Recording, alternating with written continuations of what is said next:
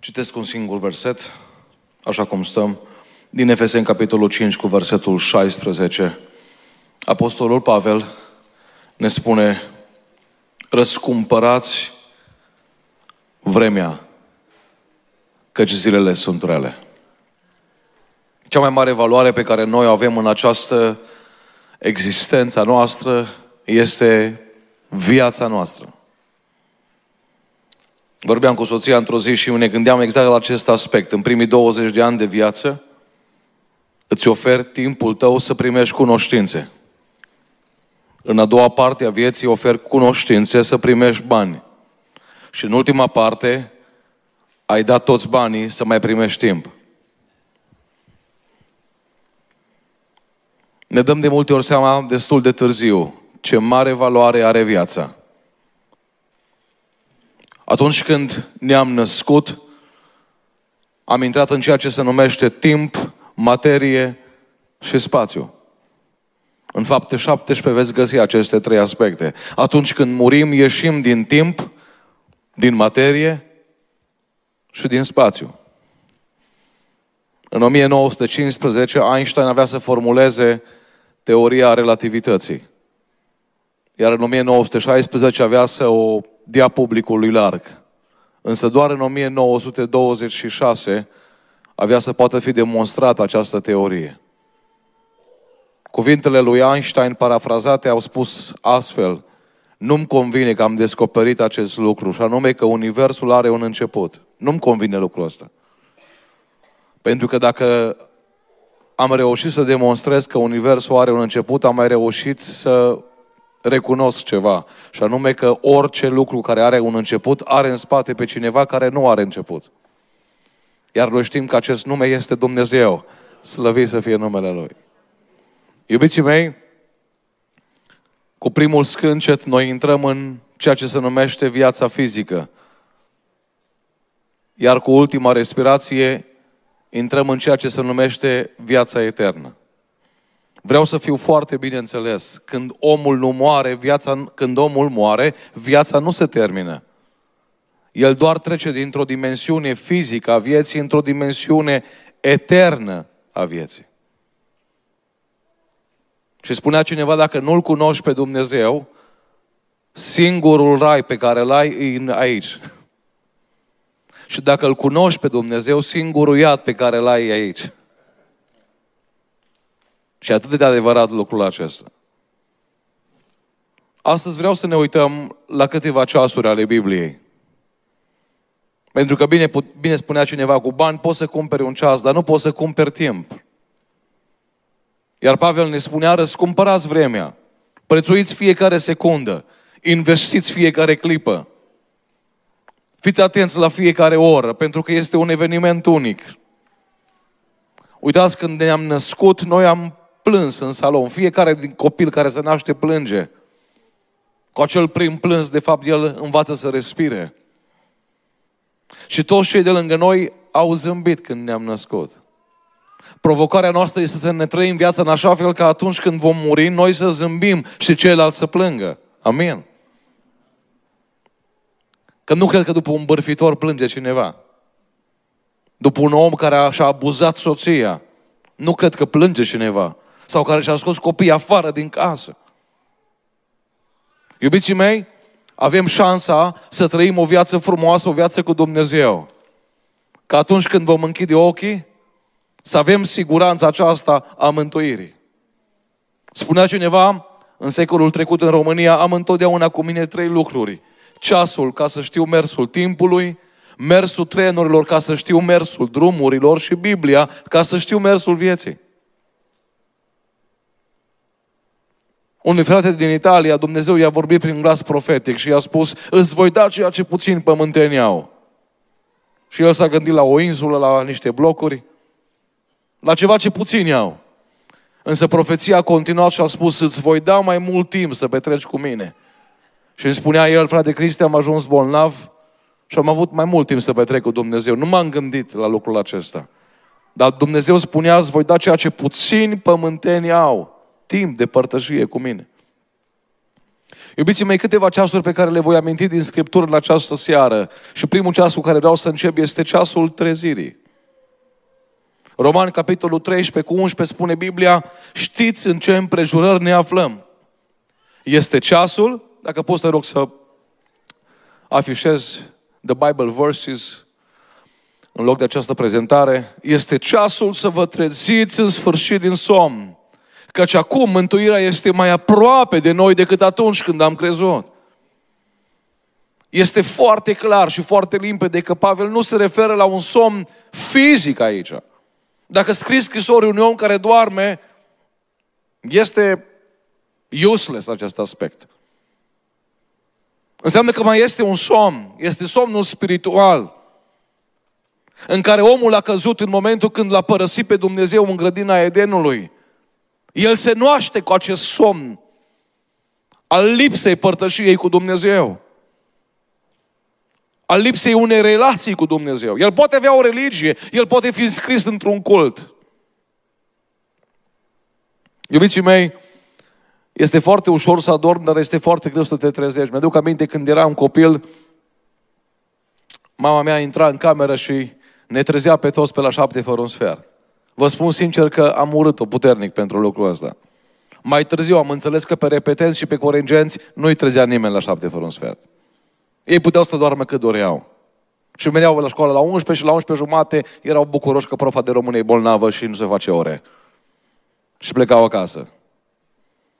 Să știți că oamenii care trezesc pe alții nu sunt întotdeauna iubiți, pentru că a trezi înseamnă a deranja. Mulțumesc Domnului că am avut un moment și eu și unii din dumneavoastră prezenți aici, când acest deranj ne-a fost benefic și Dumnezeu ne-a trezit printr-o predică, printr-o cântare, printr-o profeție. Prin cineva care ne-a spus despre Isus, despre viața veșnică, despre păcat. Vă reamintesc din Scriptură că au fost oameni și îl amintesc pe Iacov astăzi care dormea. Dar atunci când s-a trezit, a recunoscut prezența lui Dumnezeu. Biblia spune despre Iacov în Genesa 28 cu 15 că a dormit și a visat în timp ce dormea o scară care leagă cerul cu pământul.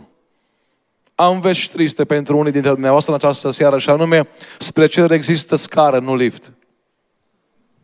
Am acasă doi băieți la mijloc, așa, centru de greutate sunt ei, și ca să fie liniște acasă, de multe ori când merg la evangelizare în România, trebuie să iau cu mine. Vă dați seama că nu e liniște când îi iau, ci numai acasă. După ce i-am luat, la mine în mașină e un pic mai dificil, mai greu. Dar când mergem să ne cazăm undeva la o familie care stă la bloc sau la un hotel, pentru că noi stăm la casă în România, ei nu sunt obișnuiți cu liftul. Și când e vorba să urce într-un lift, să împing unul pe altul, să tu, să bat, să nervează, să supără. Pentru că fiecare vor să apese primul pe lift, pe buton. Iubiții mei, ați văzut oameni care să se bată, care să urce pe scări. Eu n-am văzut. Toți ne înghesuim spre un lift. Și ar fi frumos să vă pot spune astăzi că există un lift care te duce în cer. Nu faci nimic, numai pești pe buton și gata. Însă Biblia spune că Iisus Hristos a murit pentru noi și asta e una. Dar mai spune ceva. A venit ziua anunții mielului, mireasa lui s-a pregătit. S-a pregătit. Avem o invitație gratuită la o nuntă extraordinară, dar urmează câteva zeci de ani de pregătire pentru nunta aceasta. Iar în drumul nostru spre cer avem câteva scări. Amintesc doar una foarte rapid. Să uniți cu credința faptea, cu faptea cunoștința, cunoștința înfrânarea, cu înfrânarea răbdarea. Cu răbdarea dragostea de fraz, cu dragostea de fraz, iubirea de toți oamenii. Nu încerca să pui piciorul pe ultima scară că o să faci întindere. Ia-le rând pe rând, step by step. Iacov s-a trezit și a recunoscut și a spus, e Genesa 28 cu 16, cu adevărat Domnul este în locul acesta și eu n-am știut. Ce m-am bucurat la Iacov este că nu a rămas numai cu visul. Foarte mulți rămân numai cu visele. El s-a trezit și a făcut niște juruințe acolo, a luat niște decizii noi. Și a zis, îl vreau pe Dumnezeu ăsta de care am visat, să fie cu mine în fiecare zi din viața mea. Și vine o zi când mă voi întoarce aici. Și când mă voi întoarce, vreau să mă întorc tot cu El. Iubiții mei, vreau să vă întreb astăzi nu câți ani de credință aveți, sau de religie, sau de pocăință, sau de la botez. Vreau să vă întreb dacă ați avut un ceas al trezirii în viața dumneavoastră. Biblia ne reamintește în 1 Petru 5 cu 8, fiți treși și vegheați, pentru că potrivnicul vostru, diavolul dă târcoale ca un leu, care răcnește și caută pe cine să înghită. Mai spun ceva despre ceasul trezirii, despre omul care este treaz. Să știți că omul treaz veghează, omul treaz îi interesat de slujba lui. Că nu e suficient numai să fii treaz. Trebuie să vezi ce trebuie să faci când ești treaz. Nimeni nu te plătește că ești treaz. Trebuie să te implici, să slujești, să-ți găsești misiunea. Iar Habacuc în 2 cu 1 spune, m-am dus la locul meu de strajă. M-am trezit, dar n-a rămas acolo pe marginea patului, consumând un program, schimbând canalele pe YouTube, dând like-uri la predici. M-am trezit, spune Habacuc, am avut un ceas frumos al trezirii, dar m-am dus la un loc extraordinar, pe turn, ca să veghez și să văd ce are să-mi spune Domnul și ce îmi va răspunde la plângerea mea. Un al doilea ceas pe care vreau să-l amintesc astăzi, iubiții, iubiții mei, este ceasul rugăciunii. Ceasul rugăciunii. Fapte 3 cu 1. Petru și Ioan se suiau împreună la templu la ceasul rugăciunii. Era ceasul al nouălea. Vedeți dumneavoastră, eu nu, eu nu m-aș mulțumi să am o soție doar care se trezește dimineața. E nevoie și de comunicare. De exemplu, dacă ai un prieten și nu vorbești pentru o anumită perioadă cu el, îți asumi un risc. E o prietenie doar. Comunicarea în prietenie este opțională. Comunicarea într-o relație de legământ este obligatorie. De aceea, din punct de vedere spiritual, după ce ne trezim în viața noastră, trebuie să fie această stare de vorbă cu Dumnezeu, de comunicare cu Dumnezeu. Dimineața, spune în Ioan 21, Iisus stătea pe țăr. Pe țărmul vieții tale, în fiecare dimineață, stă Iisus Hristos. Și așteaptă să îngenunchezi, să-i spui păsul inimii, să vorbești cu El. Îmi spunea cineva, dacă durează rugăciunea prea mult, mai mult de două, trei minute, eu mă plictisesc. Și am zis, ce o să faci în veșnicie? Păi dacă soția mea îmi spunea în 2010, înainte de nuntă, și cu o săptămână că se plictisește cu mine, vă spun sincer că nu mă căsătoream cu ea. Iubiții mei, dacă mă plictisesc în comunicarea mea cu Dumnezeu, în umblarea mea cu Dumnezeu, în starea mea de vorbă cu El, eu am o problemă foarte mare. Să știți că Iisus Hristos nu duce oameni plictisiți în rai, ci duce oameni care l-au iubit. Și oamenii care se iubesc comunică. Și oamenii care se iubesc își pun deoparte o oră, două, jumate, trei sferi pe zi, ca să își vorbească unul altuia. Mai subliniez un aspect referitor la ceasul rugăciunii. Dumnezeu ascultă rugăciunile pe care le facem, nu pe cele pe care intenționăm cândva să le facem. Biblia spune despre o femeie pe nume Ana. Uh, era mereu împunsă că nu avea copii. Acum ești împuns dacă ai copii, știți? Am stat cu soția la masă aici, al noastră, în California. Cred că într-un sfert de oră am numărat 20 de câini. Știți, sunt oameni care își plimbeau câinele. Da? M-aș fi bucurat să număr 20 de copii într-un sfert de oră. Ar fi fost un miracol. Ana a fost bajocorită pentru că nu avea copii, de către Penina. Vreau să vă întreb, ce a făcut Ana cu Penina? O dus-o la comitet? o pus pe WhatsApp la stare? Please pray for me. I have big troubles with Penina. Nu. Ana o luat-o pe Penina și o dus înaintea Domnului. Și asta e provocarea pe care vă o lansez astăzi. Oricine vă înțapă, duceți-l înaintea lui Dumnezeu. Nu mai vorbiți cu oamenii despre problemele voastre. Vorbiți cu Dumnezeu despre problemele voastre. Că oamenii se vor uita la înțepături, vor lua bandajul și vor lăsa rana deschisă. Și rana deschisă, nepansată, se infectează. Dumnezeu, la înțepătura ta și la înțepătura mea pe care am primit-o, poate pe nedrept ca și Ana, poate face ceva frumos. Poate să o vindece. Poate să o ungă cu un de lemn. Ana a avut un ceas al rugăciunii. Iubiții mei, dacă ceva lipsește în bisericile noastre tot mai des, este rugăciunea. N-ați observat, indiferent în ce biserică sunteți, chiar și eu de la Deva, suntem în stare să cântăm o oră. Dar este atât de dificil să ne rugăm o oră. Oare de ce? O să vă spun de ce. Pentru că atunci când cântăm, de fapt, cântăm împreună cu ceilalți, cu congregația și nu necesită o, spunem noi, o legătură directă cu Dumnezeu prin închiderea ochilor, printr-o concentrare la ceea ce spunem, printr-o stare de vorbă. Însă când ne rugăm, e necesar lucrul acesta. Și Ravenhill spunea ceva ce mi-a plăcut foarte mult. Un om care păcătuiește nu se mai roagă, dar cel care se roagă nu mai păcătuiește. Să știți că un om care păcătuiește poate să cânte, dar nu se poate ruga. El poate să cânte. El se poate simți bine într-o biserică. El poate să ridice mâna sus să zică I love Jesus. Dar adevărata spiritualitate a unui om se vede pe genunchi. Se vede pe genunchi. Iubiții mei, astăzi mă rog din toată inima, Dumnezeu să binecuvinteze rugăciunile noastre. Mai spun ceva la acest ceas. Cea mai mare binecuvântare pe care poți să o ai în viață este ca cineva să se roage pentru tine. Și sunteți nu puțini aici în seara aceasta care ați avut pe cineva sau poate încă aveți care se roagă pentru voi. Eram în județul Arad la o seară de priveghi cu o zi înainte de mormântare la o soră, la o bătrânică, la o bunică. Nu știu dacă au fost 15 oameni prezenți. O femeie anonimă, fără cont pe Insta, fără followers pe Facebook. Și la final am plecat să luăm o masă cu cei din familie. S-a făcut o masă pentru cei care au venit de la distanță și pentru familie și am observat că nepotul acestei bunicuțe împreună cu soția lui, nepoata prin alianță, nu au servit nimic. Mă simțeam așa un pic jenat să mănânc lângă ei și ei să nu servească nimic. Și am spus, probabil că nu serviți din cauza că bunica a murit. Nu așa? Și a spus, nu. Și atunci m-am oprit din mâncare și am spus, de ce nu serviți?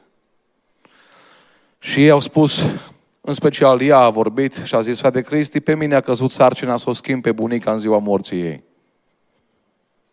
I-am dat ciorapii pe picioare și când am ajuns la genunchi, am găsit doi genunchi bătătoriți. Am găsit doi genunchi de pe care cu ani de zile în urmă s-a dus pielea. Am găsit doi genunchi ca de cămilă. Frate Cristi, avem mașină, avem casă, avem copii sănătoși, avem job. Toate ne merg bine. Și am crezut că din cauza noastră e lucrul ăsta. Când am dat acei ciorapi pe picioarele bunicii mele, mi-am dat seama că toate binecuvântările se datorează unor rugăciuni despre care n-am știut mult. Tot ceea ce avem se datorează unei persoane care a girat pentru noi, s-a pus pentru noi pe genunchi între cer și pământ și ne-a amintit în rugăciune. Frate Cristi, peste acești genunchi, mâine se vor arunca bulgări de pământ. N-avem poftă de mâncare. Pentru că atunci când ne pleacă mișlocitorii, devenim mai săraci. Indiferent câți bani avem în conturi. Mi-aduc aminte de bunica mea, când am avut primul telefon, am luat-o așa la mișto, am vrut să râd un pic de ea. Și la primul telefon pe care l-am avut, l-am dat în mână să-l deschidă. Ea s-a uitat la el și a zis, nepoate, eu nu mă pricep, eu mă pricep numai cu ăla cu fir care l-avea acasă. Știți, când telefoanele erau cu fir, noi eram liberi. Acum ați fără fir și suntem legați toți. Și am luat telefonul așa cu satisfacție, bucuros, am zâmbit. Bunica nu știe, eu știu. Știți ce am auzit în conștiința mea după moartea ei, la câțiva ani? Bunica ta nu știa să deschide telefonul. Dacă când se pleca pe genunchi, deschidea cerul. Avem nevoie, iubiții mei, astăzi de oameni care să mai deschidă cerul. Dacă rugăciunea ta ține puțin, verifică să vezi de ce ține puțin. Îmi spunea seara un frate aici la voi după conferință și m-am dus acasă întărit, m-am dus acasă bucuros. Frate Cristi, șapte din frații mei am fost în lume. Și zic, bun, și cum v-ați întors? Am avut o mamă care a stat mult pe genunchi, ore întregi pe genunchi. Și o vorbit cu Dumnezeu despre noi. Iubiții mei, ascultați-mă, rugăciunile noastre, când se aruncă pământul de la cimitir peste noi, să știți că nu sunt îngropate. Cu pământ poți să îngrop cei pământ. Cu material poți să îngrop cei material. Dar imaterialul, eternul, rugăciunea care ajunge în fața tronului lui Dumnezeu, n-ai cum să o îngrop cu pământ. De aceea, ascultați-mă, dacă sunt aici teenagers, rugăciunile mamei tale te vor urmări toată viața. Nu știu cât de mult vei încerca să te bucuri de viața asta și unde te vei ascunde. Dar ascultă-mă ce spun. Am zeci de cazuri pe care le cunosc, nu vreau să ocup timpul cu ele. Când copilul acela nu s-a putut bucura de nimic pentru că cineva se ruga pentru el și el încă nu era împăcat cu Dumnezeu. Vă provoc astăzi împreună cu mine să punem mai mult preț pe rugăciune. Pentru că tot Ravenhill se spunea, trebuie să ne rugăm dacă vreți să ducem o viață sfântă și trebuie să trăim o viață sfântă ca să ne putem ruga. 3. Un alt ceas care vine peste noi în viață, iubiții mei, este ceasul prigonirii. Aș fi dorit să-l evit, să nu vă spun despre el. Eu sunt un om direct. Dacă o biserică nu mă mai invită să mai predic niciodată, copiii mei se bucură cel mai mult. Vreau să vă spun că dacă tot mai mult arătăm ca și lumea, prin portul nostru, prin faptele noastre, este din cauza faptului că n-am vrea să mai fim prigoniți de ei pentru că suntem creștini. Însă, iubiții mei, atunci când suntem creștini, să știți că noi trebuie să ducem un preț. Iisus a plătit pentru noi prețul mântuirii, noi trebuie să plătim pentru El prețul slujirii. M-a întrebat cineva, voi de ce nu vă faceți cruce? Și am spus, pentru că ne fac alții pentru aia. Nu, nu ar trebui să mă fac eu, că mă fac alții gratis. În fiecare zi avem o cruce de jos. Și Biblia ne vorbește despre ceasul acesta în Marcu 13 cu 11. Când vă vor duce să vă dea în mâinile lor, să nu vă îngrijorați mai dinainte cu privire la cel de ce veți vorbi, ci să vorbiți orice vi se va da să vorbiți în ceasul acela, căci nu voi veți vorbi, ci Duhul Sfânt. Acum le, îi întreb pe cei care spun că nu avem, avem nevoie de Duhul Sfânt. Cum o să vorbești în ceasul acela prin Duhul Sfânt sau călăuzit de, de Duhul Sfânt dacă nu ai Duhul Sfânt? Doamne, umple-ne cu Duhul Sfânt în această seară. Iubiții mei, am observat un aspect foarte important referitor la Scriptură. Sunt patru atitudini pe care trebuie să le avem vis-a-vis de Scriptură. Unu, Biblia trebuie întâi citită, apoi studiată, apoi împlinită și apoi apărată. Și acum mai fiți foarte atenți. Pentru citire și pentru studiu nu te prigonește nimeni. Nimeni nu vine în biroul tău să te lovească sau să te apostrofeze pentru că citești cuvântul. Provocarea începe de la punctul 3, când începi să trăiești Scriptura. Iar adevărata provocare, spunea Pavel, este să apere adevărul. Să apere Scriptura. Când cineva înjură lângă tine, să se simtă prost, să se simtă ofensat. Și tu să poți să-i spui, fără să-ți fie rușine, nu-L mai înjura pe Dumnezeul meu. De fapt, prigoana, iubiții mei, nu e altceva decât faptul că Duhul Sfânt din mine deranjează demonii din ei. Și asta e foarte fain, asta e foarte bine. Înseamnă că Duhul Sfânt locuiește în mine și înseamnă că calea pe care merg este bună. Întrebarea mea este, cum stăm cu atitudinea noastră față de Cuvântul lui Dumnezeu? Pentru că Iisus Hristos spune, dacă pe mine m-au urât, și pe voi vă vor urâ. Am o întrebare grea pentru dumneavoastră. De ce vreți să vă iubească o lume care l-a pus pe Iisus pe cruce?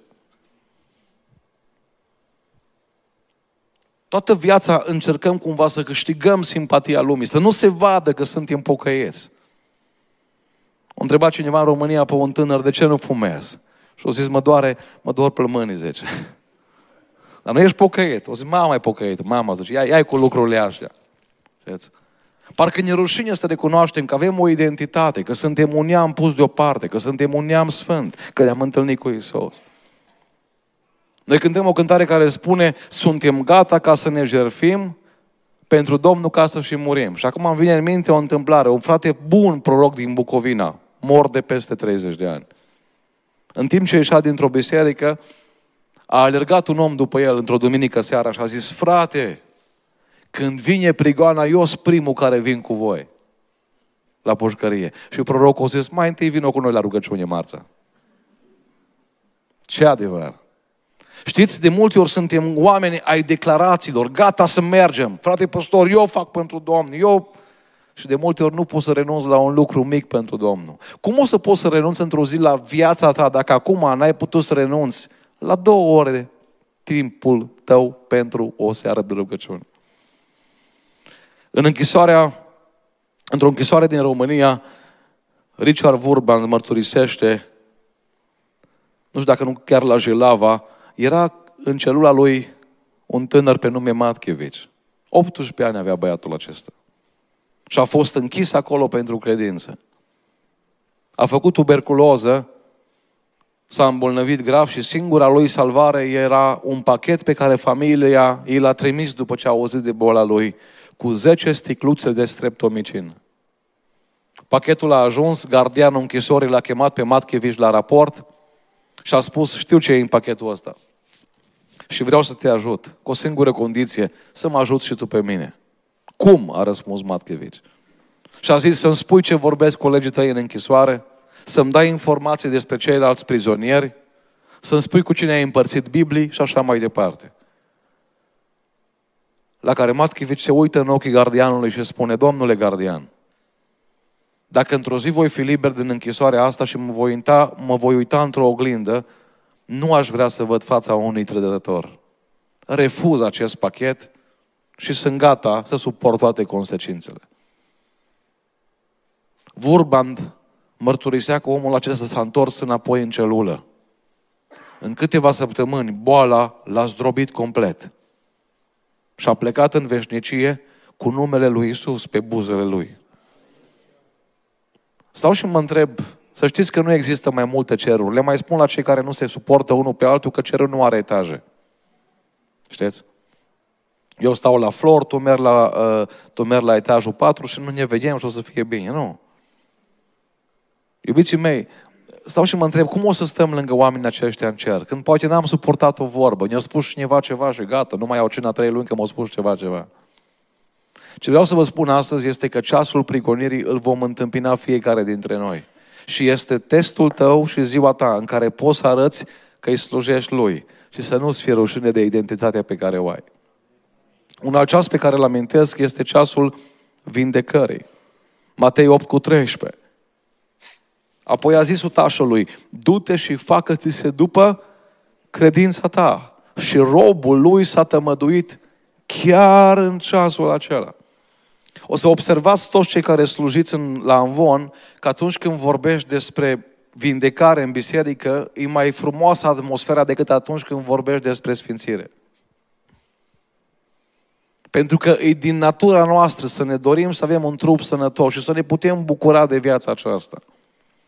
Și vreau să vă spun, iubiții mei, este că atunci când boala vine peste noi, sunt cel puțin 10 motive și nu o să le enumăr în această seară, dar din când în când Dumnezeu mai îngăduie câte o minune și simțim și un ceas al vindecării în dreptul nostru. Ne duc aminte, eram în urmă cu patru ani, tot în Statele Unite, la slujire. Veneam din România cu o boală foarte ciudată, mă durau foarte tare oasele și mușchii. Am fost la Deva să mi se facă un control și nu mi-au găsit nimica. Am fost în Phoenix la unul din cele mai bune spitale. Am petrecut ore întregi la emergency, nu mi-au găsit nimic. Am fost în Timișoara, mi-au făcut analize și au zis, domnule, nu ai nimic. Iar eu făceam de 4-5 ori baie pe, no- pe noapte și 4-5 ori baie pe zi în apă caldă ca să mă alin durerile. Știți ce e interesant? Când ești bolnav, nu mai faci analize la alții, îți faci să e. Și să le faci gratuit. Și am stat în momentele alea și vă spun sincer, n-am sunat niciun proroc. Deși cred că Dumnezeu poate vorbi. Nu am cerut nicio ungere cu un de lemn, deși cred în acest lucru. Pentru că când mi-am făcut analize, am descoperit un pic de mândrie, un pic de egoism, un pic de nemulțumire, un pic de invidie și am zis, mă, dacă ungi invidia cu un de lemn, nu pleacă. Știți? Poți să ai o mie de prorocei. De fapt, boala, iubiții mei, este laboratorul lui Dumnezeu în care ne putem verifica starea. Și în care putem să vedem că nici vorba aia de acum trei luni nu a fost bună, nici atitudinea aia de acum două luni nu a fost bună. În Chicago fiind, frații știau de situația mea și la o seară de rugăciune, m-au chemat să se roage pentru mine și pentru încă câțiva care erau acolo. La final Dumnezeu a vorbit printr-un glas profetic și a spus, te mai țin puțin în cuptor pentru o perioadă și apoi te scot de acolo. Și ce am înțeles? Că Dumnezeu nu scoate pâinea decât de când e coaptă. Că dacă scoți aluatul, nu mănâncă nimeni. Și atunci scopul în boală nu-i să ies cât mai repede din boală, ci scopul în boală e să pot să mă analizez starea în așa fel că atunci când ies de acolo, alții să se poată bucura de mărturia și de umblarea mea cu Dumnezeu. Și să știți că întotdeauna lecțiile pe care le înveți în boală sunt mai deprețuit și mai valoroasă decât lecțiile pe care le înveți în sănătate. Că în sănătate te uiți la toți, n-ați văzut sau la voi, nu sunt oameni care vin cu binocul la biserică. Uite-o pe aia, zice, mustri-o Domnul, să fie atemă, copilul, dacă ar fi copilul meu ăla, las că de Domnul și ție unul la fel, să niște, nu ce speria. Nu ce speria. Dar la biserică nu trebuie să vii cu binocul, trebuie să vii cu oglinda. Și este, uiți în oglindă și îți vezi starea. Doamne ajută-ne la asta. Am ajuns acasă în România după aproximativ două luni, luam Advil de tot la două ore. Am fost la un pas să-mi fac praficatul. Și într-o dimineață când m-am ridicat din pat, deja din cauza durerilor, eram obișnuit să iau medicamente. Le-am întins mâna să iau medicamentul și mi-am dat seama că nu mai am nevoie de medicament. Pentru că Dumnezeu a intervenit și m-a vindecat. De aceea pot să cânt împreună cu dumneavoastră, eu cred în vindecările divine. Dar cel mai mult nu mă bucur că nu mă mai dor oasele. Cel mai mult mă bucur că nu mă mai doare când altul are mașină mai faină ca mine. Că am scăpat de invidie, de nemulțumire, de mândrie și îi mulțumesc Domnului pentru cuptorul acela. Ioan 15 cu 2? Pe orice mlădiță care aduce rod, el îi cumpără o Tesla. no. Pe orice mlădiță care aduce rod, el o curățește ca să aducă și mai mult rod. Curățirea doare dar e benefică. Iubiții mei, mai amintesc cu un alt ceas, l-am avut azi dimineața aici, ceasul cinei. Luca 22 cu 14, când a sosit ceasul, Iisus a șezut la masă cu cei 12 apostoli. Iisus și-a dorit foarte mult acest ceas. Acum fac o paranteză, locația, nu a zis Domnul, auzi, mereți la întâmplare și găsiți o casă. Nu, nu, nu. Veți merge într-un sat și veți vedea un om ducând un urcior cu apă. Aia a fost ultima casă în care Iisus a intrat înainte să moară, înainte să meargă la calvar. M-am gândit, m-am imaginat lucrul acesta. Poate că bărbatul acela avea acasă soție, avea copii. Poate că bărbatul ăla a auzit că Iisus a intrat în mai multe case. În casa lui Simon, în casa Martei și a Mariei, în casa lui Zacheu. Și le-a fi zis poate copiilor, o să facem tot ce ține de noi să intre Iisus și în casa noastră.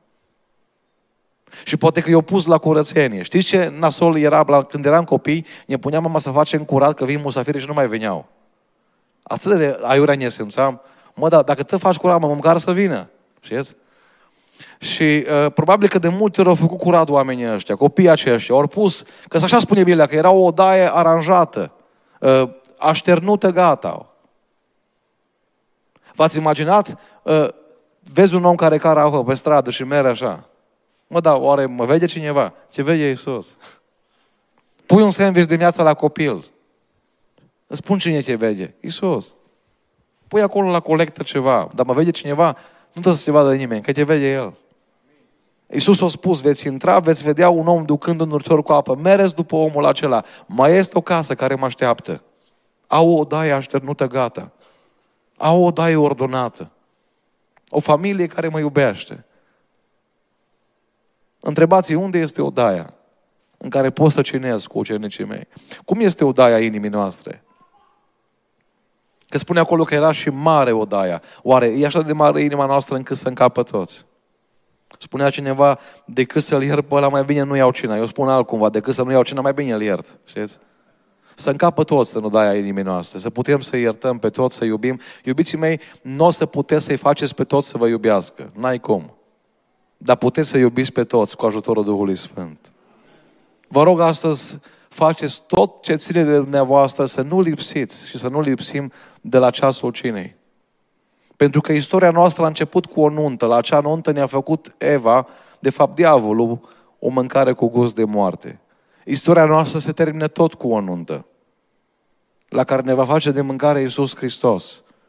Și mâncarea va avea gust de veșnicie. Aștept nunta aceea. Dar dacă nu pot să stau acum la masă cu Isus, cum o să stau în cer la masă cu El? Că urmează încă o masă, știți? Urmează. Cineva m-a întrebat că cât timp trebuie să ne pregătim pentru cină. Trei zile înainte, am zis două săptămâni înainte, două după. Să fii pregătit tot timpul. Să poți să iei oricând cina, să poți să te apropii oricând de Domnul. Nu în jur 27 uh, de zile și ultimele trei vorbesc frumos că am cină. Știți? Min 27 de zile și ultimele trei spun adevărul că am cină. Nu, nu, nu.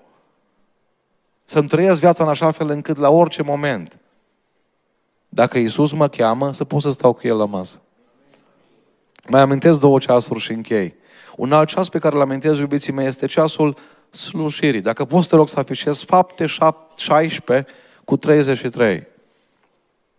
În închisoarea din Filip, Pavel și Sila trăiseră o experiență extraordinară. S-a coborât Duhul Sfânt, s-au deschis ușile.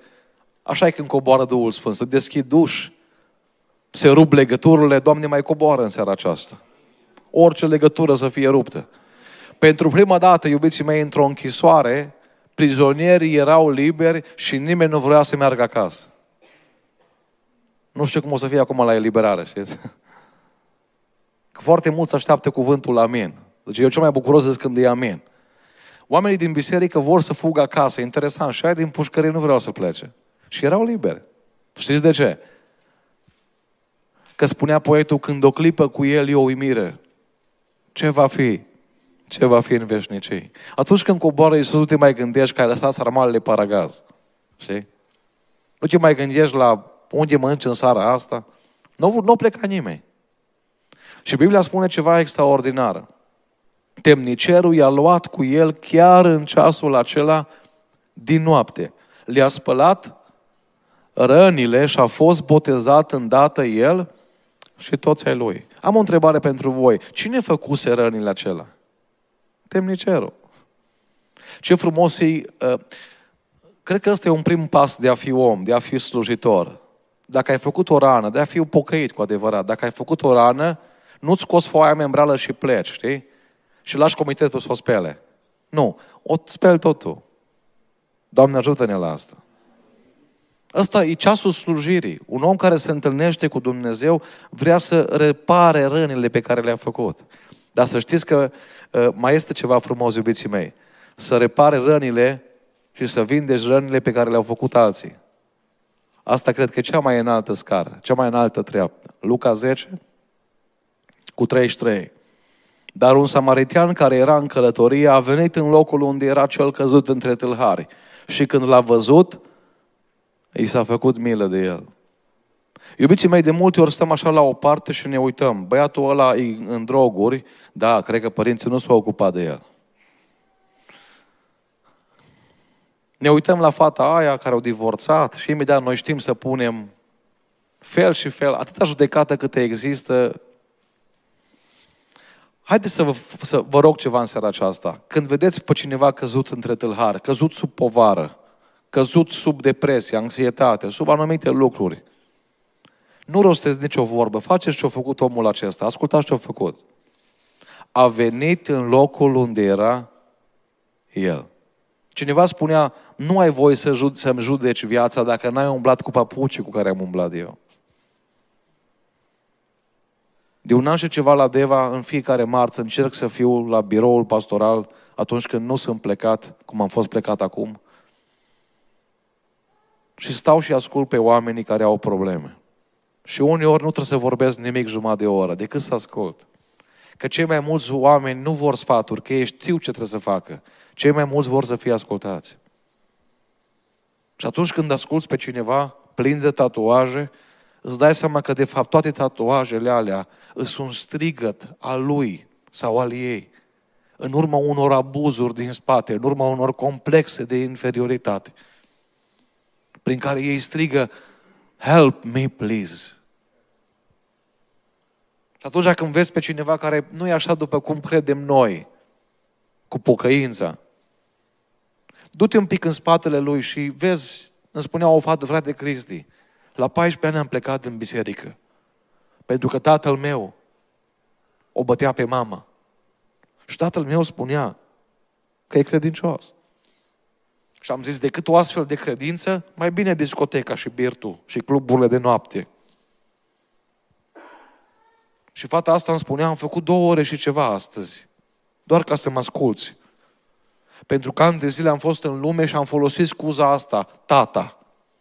Dar mi-am dat seama că nu pot să mă duc cu scuza asta în fața judecății, că mântuirea e personală.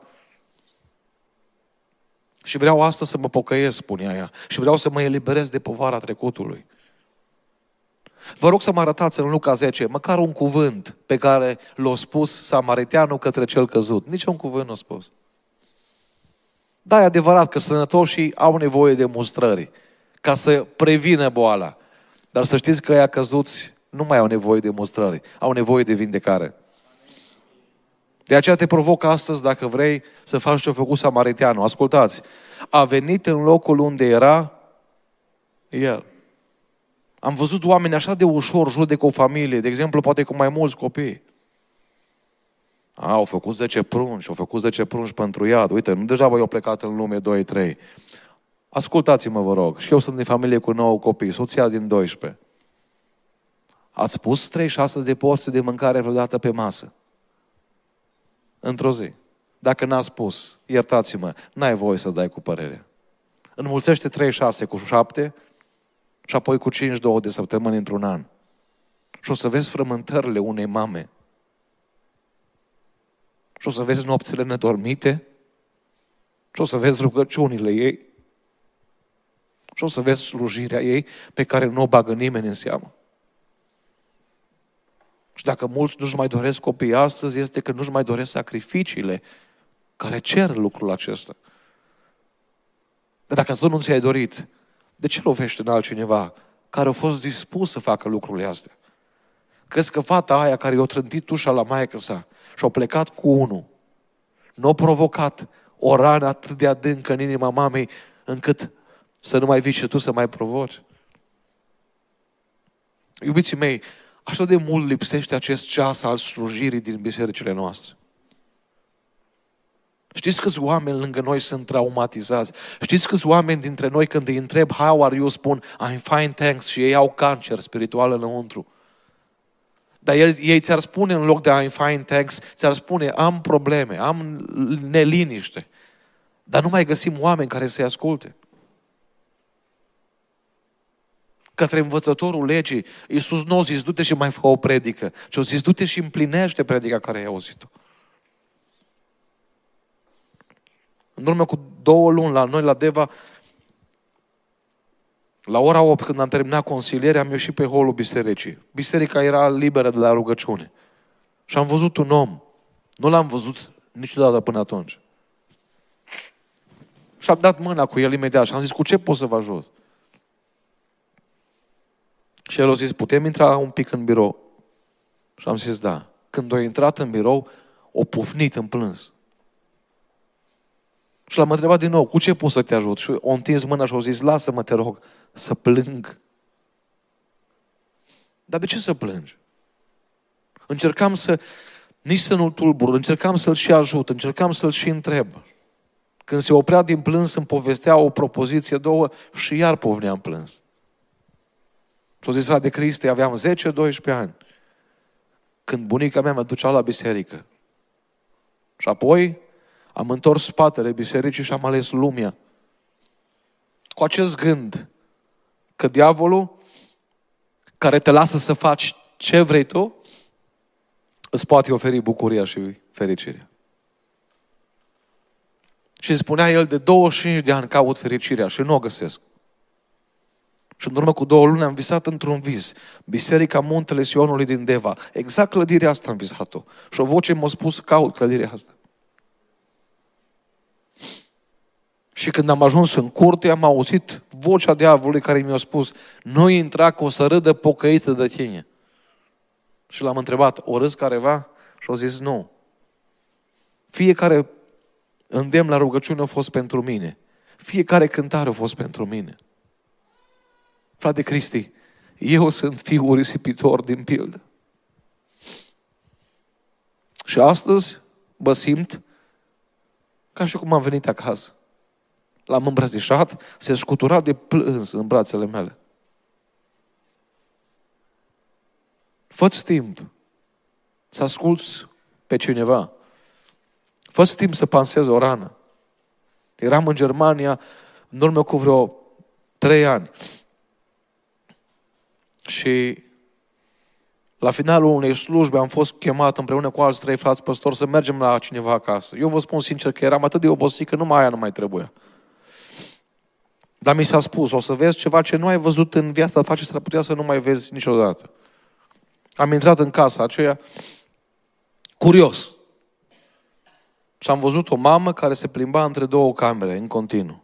În prima cameră era o fată de 32 de ani. Stătea pe burtă întinsă, pe coate și ne aștepta pe pat. Aici, în spate, avea o umflătură.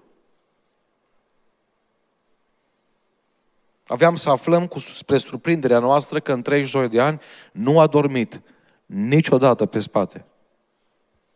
De când s-a născut, s-a născut cu acea umflătură. O parte din măduva spinării și din creier este acolo.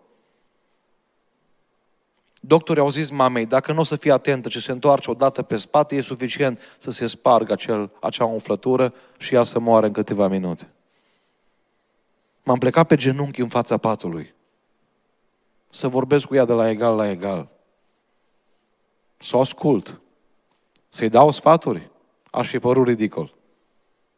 Ce sfaturi să-i dai tu sănătos unei fete de 32 de ani bolnavă? În timp ce o ascultam, în timp ce vorbeam cu ea, în spatele ei pe o mobilă era o poză cu această fată îmbrăcată în alb. M-am uitat să nu fie fake. Să nu fie Photoshop. Nu vinea să cred, vă spun sincer. Și am zis, tu ești acolo sau e o soră de-a ta? Și au zis, eu sunt. Dar ă, tu ai făcut botezul? Da, zice. An de zile tata ne-a pus m-a pus pe bancheta din spate la mașină și asta, așa am stat pe burtă până la biserică. Apoi în, în biserică pe două scaune și așa stau pe burtă. Și într-o zi predica lui Dumnezeu m-a atins.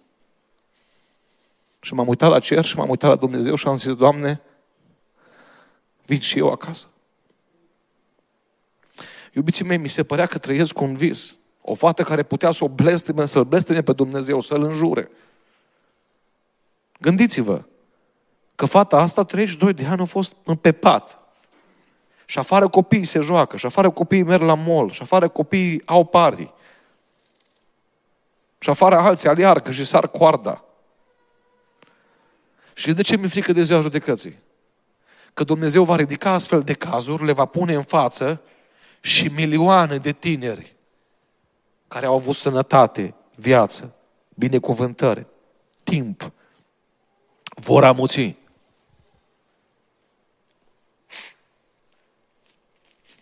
Am plecat în următoarea cameră și era un tată. Tatăl ei, atac cerebral, doi ani jumate pe pat. O mamă uscată de durere. Făcea naveta între cele două camere, fără să spună o vorbă de cârtire. M-am simțit ca un gunoi. Eu care sunt nemulțumit pentru că mă doare măseaua? și când vezi greul altora și vezi drumul lor spre cer și jerfa lor și slujirea lor, ți se pare că, nu știu, ori aia nu sunt oameni, ori eu nu sunt om. De unde au dragostea asta? Că spui o vorbă ca păstor și eu ți-o plecat, s-o supărat și o plecat imediat. Și altul rămâne, deși viața îl zdrobește și Dumnezeu îl zdrobește. Dar dacă îl zdrobește acum e ca, să, ca să-l ridici o veșnicie și să fie o mărturie pentru tine și pentru mine. Haideți să ne facem timp, iubiții mei, să mai avem câte un ceas al slujirii. Aș putea să vă țin încă 10 ore cu astfel de exemple. Le-am spus pentru că n-am vrut să rămân numai la teorie. Iisus a prezentat un caz în fața acestui învățător al legii de cineva care avea nevoie și de cineva care a, a făcut match între darul lui și nevoia existentă. Nu judecată, nu critică și nu alte lucruri. Oamenii care slujesc, vine o zi când samariteanul vă dau o veste bună, se întoarce. O zis samariteanul către hangiu, dacă vrea un Sprite, dă Vorbesc în termenii noștri. Dacă vrea un hamburger, dacă vrea o pâine, dacă mai vrea ceva de la bufet, cheltuie cu el. Și când mă voi întoarce, nu o să rămân dator. Tot ce faci pentru Dumnezeu se notează în cer. Eu nu știu contabil care să deschide contabilitatea pentru un pahar de apă, să știți. Dar nu mă deranja pentru o apă, pentru o sticlă din aia mică. Când se adună 15 baxuri, mă spui. O zis Iisus, pentru un pahar de apă. Eu notez în cer. Și vine o zi a răsplătirii. Și ultimul ceas pe care îl amintesc este ceasul plecării. Iubiții mei, cel mai sigur lucru din lumea asta este faptul că vom muri într-o zi. Nu vi se pare interesant că pentru cel mai sigur lucru ne pregătim cel mai puțin? Ne pregătim pentru ziua de mâine, deși nu știm dacă vom trăi până mâine. Și nu ne pregătim de multe ori pentru veșnicie, deși știm siguri că vom muri într-o zi. Ioan 13 cu 1, Iisus care iubea pe ai săi, i-a iubit până la capăt. Pentru că au fost seminar cu familiile, mai amintesc ceva aici. Adevărata dragoste, dragostea care iubește până la capăt. Știți? Noi ne oprim de a iubi când ne doare dragostea. Am înțeles ceva interesant recent. Că omul care nu merită iubirea mea, de fapt, are cea mai mare nevoie de ea. Și așa de ușor zic, lasă, mă duc, plec. Plec. Iisus Hristos i-a iubit pe toți, dar urma capătul care era cel mai greu. Să iubești pe ăla care bagă sulița în tine, să iubești pe ăla care te scuipă, care îți pune coroana de spini. Și Iisus, ca cel care știa că i-a sosit ceasul să plece, i-a iubit până la capăt. Iubiții mei, vine și pentru noi un ceas al plecării. Tu nu-l cunoști și eu nu-l cunosc. Dar vreau să spun că este notat în cer și este scris ziua când vei pleca de aici, ora și secunda. Acum, când trebuie să pleci, e prea târziu să te pregătești. De exemplu, dacă trebuie să iei avionul, cum trebuie să le luăm noi la dimineață de pe LAX, la ora șapte nu mă pun să încalc pantalonii pe aeroport. Nici să-mi cumpăr bagaje. Am avut câteva zile, săptămâni, luni, să mă pregătesc. De aceea, 2 Timotei 4, 6 și 7, vine Pavel și spune ceva foarte interesant. M-am luptat lupta cea bună, mi-am sfârșit alergarea, am păzit credința. De acum Dumnezeu știe, habar n-am, nu știu. Nu așa spune. Pregătirea făcută în timpul alergării îți dă siguranța pentru ziua morții. De acum așteaptă cu nuna. Iubiții mei, când avionul pleacă, trebuie să fii gata. Acum, eu nu vă cer să fiți gata în seara asta, dar vă cer doar atât și îmi cer și mie. Măcar să ne pregătim. Pentru că pregătindu-mă azi, săptămâna viitoare, cealaltă an și tot așa, vine o zi când voi fi gata. Închei spunându-vă că în urmă cu patru ani de zile am primit un mesaj pe Facebook de la un băiat pe nume Solomon. Frate Cristi, am 25 de ani. Am fost la un control la medic, niște dureri aici, în zona pieptului. Și doctorul mi-a dat o veste care m-a distrus. Și mi-a spus, mai ai câteva luni de trăit. Am o tumoare, frate Cristi, care se apropie de inimă. Nu vreau să mor. Nu sunt pregătit să mor. Ce să fac?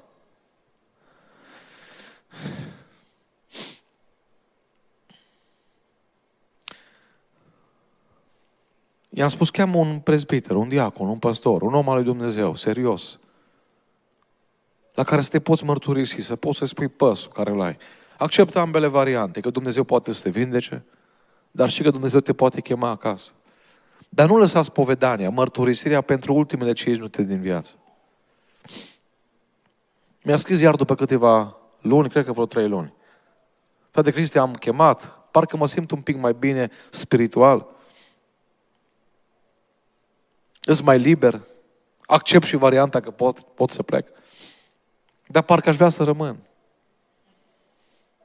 Și au mai trecut încă vreo două sau trei luni. Era la intrare în năd la cânțară, la vamă. Mi-a textuit și a zis, sunt la intrare în România.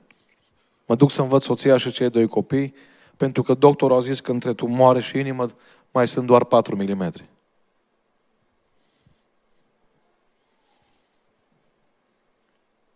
Nu știam ce să-i spun, vă spun sincer. Că e ușor să dai sfaturi când tu ești sănătos. Știți? Și e așa de greu să te pui și să empatizezi cu persoana în cauză și să fii pe același taler cu ea. Nu mai știu ce am răspuns, știu doar atât că următoarele zile mă uitam la Facebook, la chat. Știți că este bolina aia verde când cineva e online. Încă vreo două, trei zile Solomon a mai fost online. Și într-o dimineață am văzut că e gri bulina. Și am văzut că și următoarea zi e gri și apoi am primit un telefon. Solomon a plecat acasă. După două săptămâni s-a făcut bulina verde, a intrat soția lui și a zis, frate pastor, e așa de pustie casa.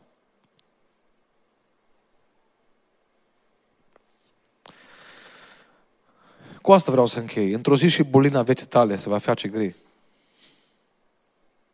Când am ajuns în cur de la voi, întârziat în mod special și din cauza traficului, mi-a spus Waze-ul, ai ajuns la destinație. Vreau să vă spun că într-o zi, Waze-ul, Google Maps sau ce vreți dumneavoastră, îți va spune, ai ajuns la destinație. Dar de fapt destinația nu e una fizică, ci una eternă. N-ați vrea în rugăciunea asta de la final să-i mulțumim Domnului că ne-a pregătit ceasuri binecuvântate de-a lungul vieții. O strigat Lazar din ea și au zis, Părinte Avrame, avea o religie. Recunoștea pe Avram, i-a spus Părinte. Dar n-avea o relație cu Dumnezeu. Iubiții mei, Dumnezeu nu judecă pe nimeni înainte să-l avertizeze, să-i dea șansă de pocăință. Vă spun că toți miliardarii care au plecat din lumea asta vă invidiază pe voi pentru seara care o aveți aici. Ar da tot ce au, să mai aud o predică și să mai aibă o șansă la pocăință. Aș vrea să iau cu mare seriozitate pentru viața mea fiecare ceas pe care Dumnezeu mi l-a pregătit. De ani de zile am renunțat la filme, la meciuri și la multe lucruri care îmi iau puterea spirituală și timpul. Și de ani de zile încerc să investesc în ceea ce contează. Știți de ce? Că Nicolae Iorga a zis că în viață pierdem ani.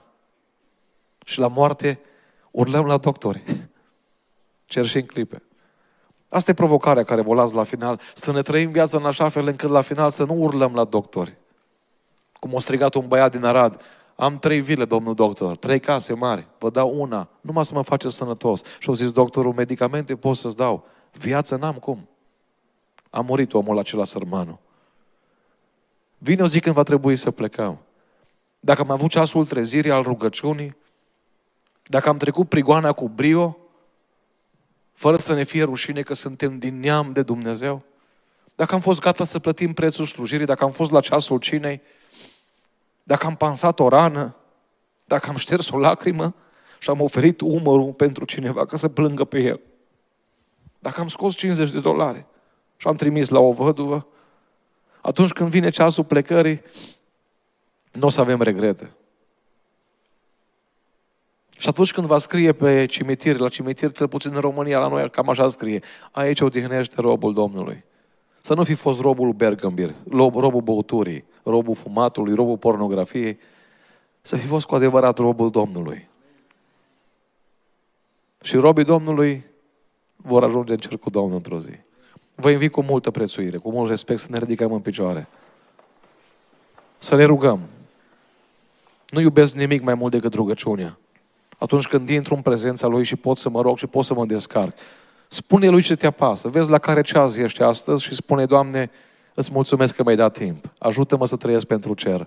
Amin. Ne rugăm.